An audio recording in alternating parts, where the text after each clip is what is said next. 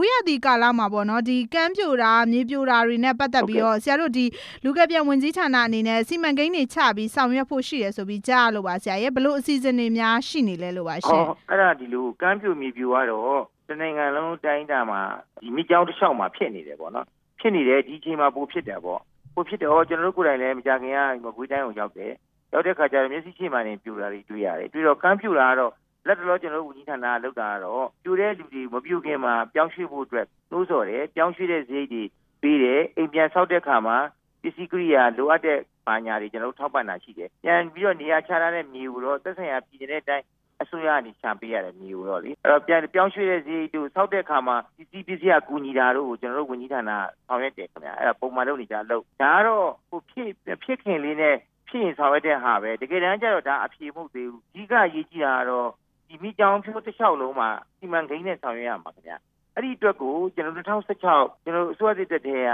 ဒီကိစ္စကိုစဉ်းစားတယ်နိုင်ငံတော်တိုင်ပင်ခံကိုလည်းတင်ပြတယ်တင်ပြပြီးတဲ့ခါကျတော့ဒါဟိုတက်ဆိုင်ရာဝန်ကြီးဌာနနဲ့လည်းညှိနှိုင်းတာရှိတယ်သူတို့ကလည်းဒီမိကြောင်ဖြိုးကြီး6လုံးဆောင်ရွက်ဖို့ဆိုတာကြီးမားတဲ့စီမံကိန်းတစ်ခုဖြစ်တဲ့အတွက်ကြောင့်ချက်ချင်းလည်းငယ်မဖြစ်နိုင်ဘူးဒါပေမဲ့အဲ့ဒီဟာအတွက်ကိုတော့စဉ်းစားဆောင်ရွက်နေတာတွေရှိတယ်နိုင်ငံတကာနဲ့လည်းပူးပေါင်းဆောင်ရွက်ဖို့လည်းလိုတယ် ဆိုတော့အဲ့ဒီစီမံကိန်းကတအားကြီးတယ်ဒါကြောင့်မလို့အဲ့ဒါကိုလုပ်မယ်ဒါပေမဲ့ချက်ချင်းအကောင့်ထဲမပေါ်နိုင်သေးတာပဲခင်ဗျာဒီ မြစ်ကြောင်းတစ်လျှောက်မှာ နေထိုင်တဲ့သူတွေရဲ့ ဘေးအန္တရာယ် လုံခြုံရေးတွေနဲ့ ပတ်သက်ပြီးတော့ ဆရာတို့ ဆောင်ရွက်မယ်ဆိုရင် ဘယ်ဝင်ကြီးဌာနတွေနဲ့ ပေါင်းစည်းပြီးတော့လှုပ်ဆောင်ရမယ်အနေအထားမျိုးလဲဆရာ အဓိကတော့ ပို့ဆောင်ဆက်သွယ်ရေး ဝန်ကြီးဌာနနဲ့ ပေါင်းဆောင်ရွက်ရမယ်။နောက်ပြီးတော့ဆယ်မြောင်းနဲ့လည်းဆိုင်တယ်။အဓိကတော့ ပို့ဆောင်ဆက်သွယ်ရေးနဲ့ ဆိုင်တယ်ပေါ့နော်။ဆောက်လုပ်ရေးကိစ္စတွေလည်း ပါလာမှာပေါ့ ပညာရှင်တွေကြတော့လေဒီနိုင်ငံခြားပညာရှင်တွေ ပါလာမယ်ဆိုတော့ဘယ်လိုမျိုးများ ဆရာတို့ စီစဉ်ထားတဲ့ အနေအ။ထားအဲ့ဒါမျိုးလဲကျွန်တော်တို့ကကျွန်တော်တို့ကဓာတ်ရိုက်မသက်ဆိုင်တဲ့အတွက်ကြောင့် ကျွန်တော်တို့က ဒီဟာကိုဓာတ်ရိုက်ကြီးကင်တွယ်ပြီးတော့ဆောင်ရွက်ရတဲ့စီမံကိန်းတွေကြီးရတဲ့မှာကျွန်တော်တို့ကတော့ဥဆောင်ရတာမဟုတ်ဘူးခင်ဗျ။ကျွန်တော်တို့ကတော့သဘောဘီနဲ့ပတ်သက်ရင်အမျိုးသားသဘောဘီအန်ဒီဆိုင်ရာစီမံခန့်ခွဲမှုကော်မတီရှိတယ်။ဒါဥက္ကဋ္ဌဒီတဲ့သမရဦးဟန်ဒီဗန်ချီဘူးကျွန်တော်ကဒုဥက္ကဋ္ဌ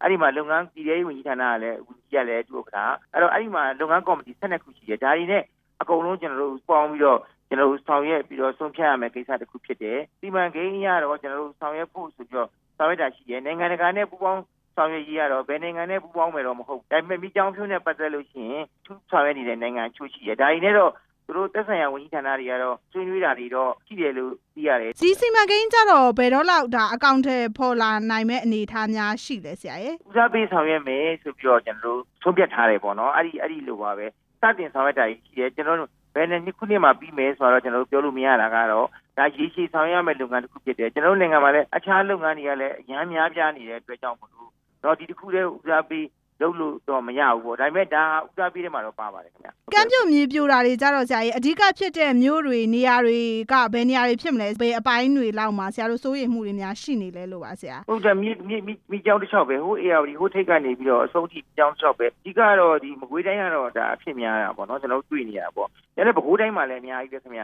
တစ်ချောက်လုံးပဲဒီမြေကြီးတစ်ချောက်လုံးပါပဲပေါ့နော်တစ်ပင်ခုတ်တာတွေများလို့ဆိုပြီးတော့ဒီလိုဝေဖန်မှုတွေလည်းရှိပါတယ်ဟိုဘာကြောင့်ဖြစ်တယ်လို့များဆရာတို့ရောသိရပါလဲဒီမှာရောကာကွယ်မှုတွေအတွက်ကောဆရာတို့ဆောင်ရွက်နေတဲ့အပိုင်းလေးတွေရှိလဲသိပြရစေအဲ့ရှင်ဒါတော့ဒီ